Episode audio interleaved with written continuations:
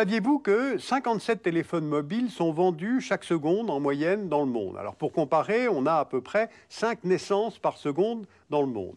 Voici donc notre deuxième volet que nous consacrons au téléphone mobile. Je vais vous raconter le processus de fabrication et vous allez le constater, il est totalement mondialisé et il soulève de très nombreuses questions éthiques. Voici une carte qui montre le taux de pénétration de la téléphonie mobile dans le monde par région exprimé en nombre d'abonnements pour 100 habitants en 2013. Vous le constatez, il existe d'importantes disparités en termes d'accès au téléphone mobile. L'Afrique subsaharienne est loin derrière, alors que le nombre d'abonnements dans les pays de la communauté des États indépendants excède le nombre d'habitants.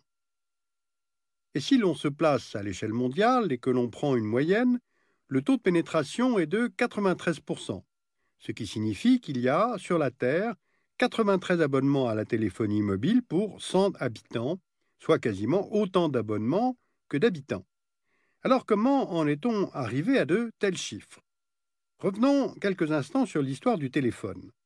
Le 3 avril 1973, dans les rues de New York, Martin Cooper, ingénieur chez Motorola, passe le premier appel téléphonique depuis un portable, un prototype qui pèse 1,5 kg. Dix ans plus tard, c'est toujours Motorola qui lance sur le marché le Dynatac, premier téléphone mobile en série. Il pèse 1 kg, fait 25 cm de long et possède 35 minutes d'autonomie et il coûte pratiquement 4000 dollars de l'époque. En 1993, en France est lancé le Bebop, le mobile de France Télécom, et dans le monde à la même époque, on compte alors 0,6 abonnements pour 100 habitants. C'est en 2002 que le nombre d'abonnements à la téléphonie mobile passe devant le nombre de lignes fixes. Il y a alors 18 abonnements à la téléphonie mobile pour 100 habitants dans le monde.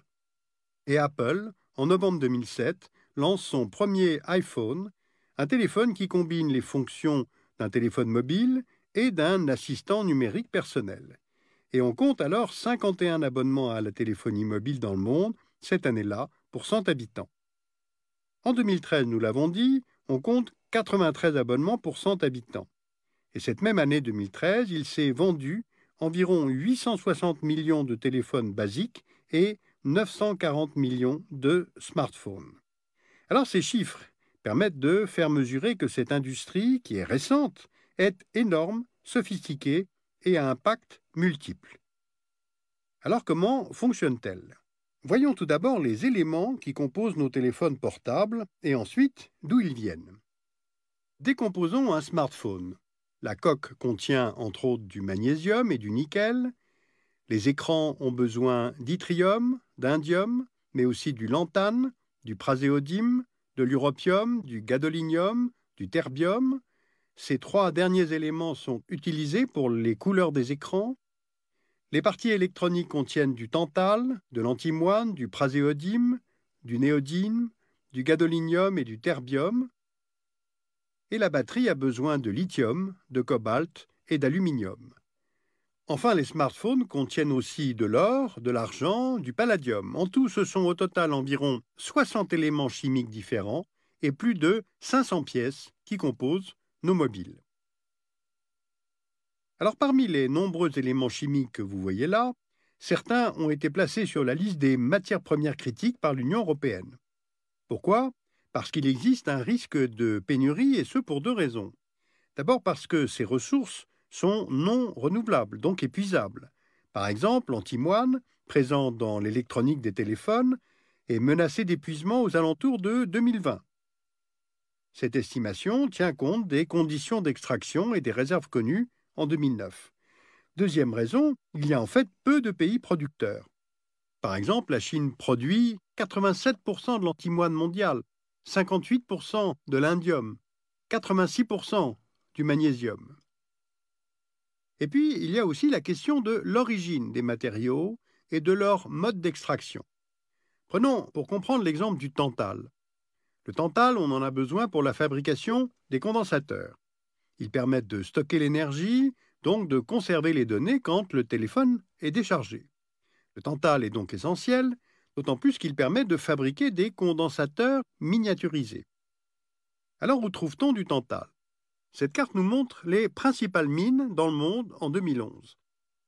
Les principaux pays producteurs sont l'Australie, qui assurait 10% de la production mondiale officielle en 2009, le Brésil pour 22%, le Canada pour 3%, en Afrique, le Mozambique pour 14%, euh, et surtout le Rwanda et la République démocratique du Congo, qui à eux deux couvrent 40 à 50% de la production mondiale de Tantal. Donc allons voir maintenant de plus près la République démocratique du Congo. En RDC, les minerais de coltan et de cassitérite dans lesquels on trouve le tantal peuvent être extraits sans moyens mécaniques, de manière manuelle. Les mineurs travaillent dans des conditions difficiles et dangereuses. Difficulté d'accès aux mines ouvertes, galeries non étayées sur des sols instables, L'oxygène est rare, la chaleur supérieure à 43 degrés, pour une moyenne de 12 heures de travail par jour et un salaire qui varie de 1 à 5 dollars par jour. Ensuite, il y a l'instabilité qui est chronique en République démocratique du Congo. On sait que divers groupes rebelles viennent s'attaquer aux mines pour en contrôler l'exploitation. Citons par exemple les Forces démocratiques de libération du Rwanda, la Nduma Defense for Congo et les Raya Muntomboki. La vente de ces minerais finance l'achat d'armes et donc contribue à la poursuite du conflit. D'ailleurs, ces minerais de la région des Grands Lacs sont appelés minerais de sang, à l'image des diamants de sang. Sous la pression de nombreuses ONG, certaines compagnies renoncent à acheter du tantal venant des mines de RDC. Des réglementations internationales ont été mises en place pour limiter le commerce les États-Unis ont d'ailleurs voté en 2010 la loi portée par le sénateur Dodd et le représentant Frank. Elle exige que les sociétés américaines et les sociétés étrangères opérant aux États-Unis rendent compte de l'origine des minerais utilisés dans leurs produits. Par ailleurs, il existe un risque de rupture d'approvisionnement du tantal, qui n'est évidemment pas une ressource renouvelable. Les réserves mondiales de tantal actuellement connues correspondent à 153 000 tonnes, et si on prend en compte la demande actuelle, il n'y aura plus de Tantal d'ici 75 ans. Or, le dynamisme de la téléphonie mobile fait que la demande en Tantal devrait s'accroître dans les années à venir au rythme de 5% par an. Alors certes, la quantité de Tantal par condensateur est faible, mais en 2011, on a tout de même fabriqué 9 milliards 300 millions de condensateurs rien que pour les téléphones. Poursuivons notre démonstration. Les éléments chimiques et minerais utilisés dans la fabrication des mobiles sont donc très nombreux, dispersés à travers le monde, et leur demande augmente sans cesse.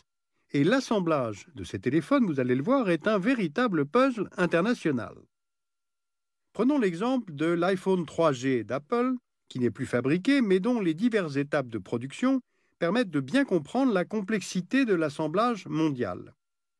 Les écrans sont fabriqués au Japon, en Allemagne, l'appareil de photo et le GPS. En Corée du Sud, les processeurs. Aux États-Unis, le système mémoire, l'antenne à courte portée, le circuit audio. Et enfin, le tout est assemblé en Chine.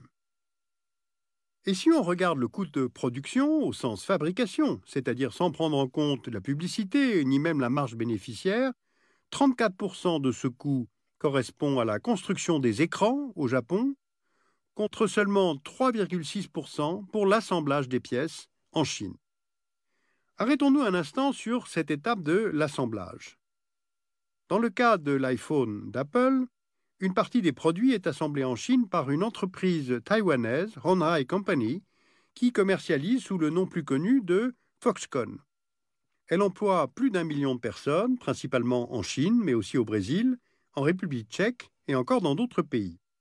Apple est loin d'être seul à passer par les usines de Foxconn. Il y a aussi BlackBerry, Sony, Nokia, Microsoft et d'autres encore. Or, cette entreprise, dont vous voyez ici les implantations sur la carte de Chine, est connue pour les conditions de travail abominables qu'elle impose à ses salariés. Les salaires sont faibles, les journées de travail sont de 12 heures, 6 jours par semaine, surpopulation dans les dortoirs, interdiction de parler de ces conditions à la presse, de prendre des photos, avec un risque constant d'être licencié. Tout cela, on le retrouve dans ces fausses publicités trouvées sur Internet et qui dénoncent très bien ces conditions de travail abominables. alors évidemment, lorsqu'on est un fervent utilisateur du téléphone mobile, voire un vrai aficionado de cet objet, devenu un doudou pour adultes désormais, eh bien ce n'est pas très confortable d'apprendre dans quelles conditions ces objets sont euh, fabriqués. Mais au moins cela permet aux consommateurs que nous sommes de connaître le prix humain et les conséquences de notre achat. Et encore, je ne vous ai pas parlé de la pub, du tracking, c'est-à-dire du flicage numérique, le suivi de nos choix privés, pour ne pas dire de nos vies privées, que permettent désormais ces merveilleux téléphones mobiles. Pour préparer cette émission, nous avons consulté de très nombreux rapports, notamment venant de l'Union internationale des télécommunications, de la Banque mondiale. Vous pouvez retrouver toutes les références sur notre site et je vous signale la parution du Ramsès 2015, le rapport annuel mondial sur le système économique et les stratégies, publié comme chaque année par l'IFRI.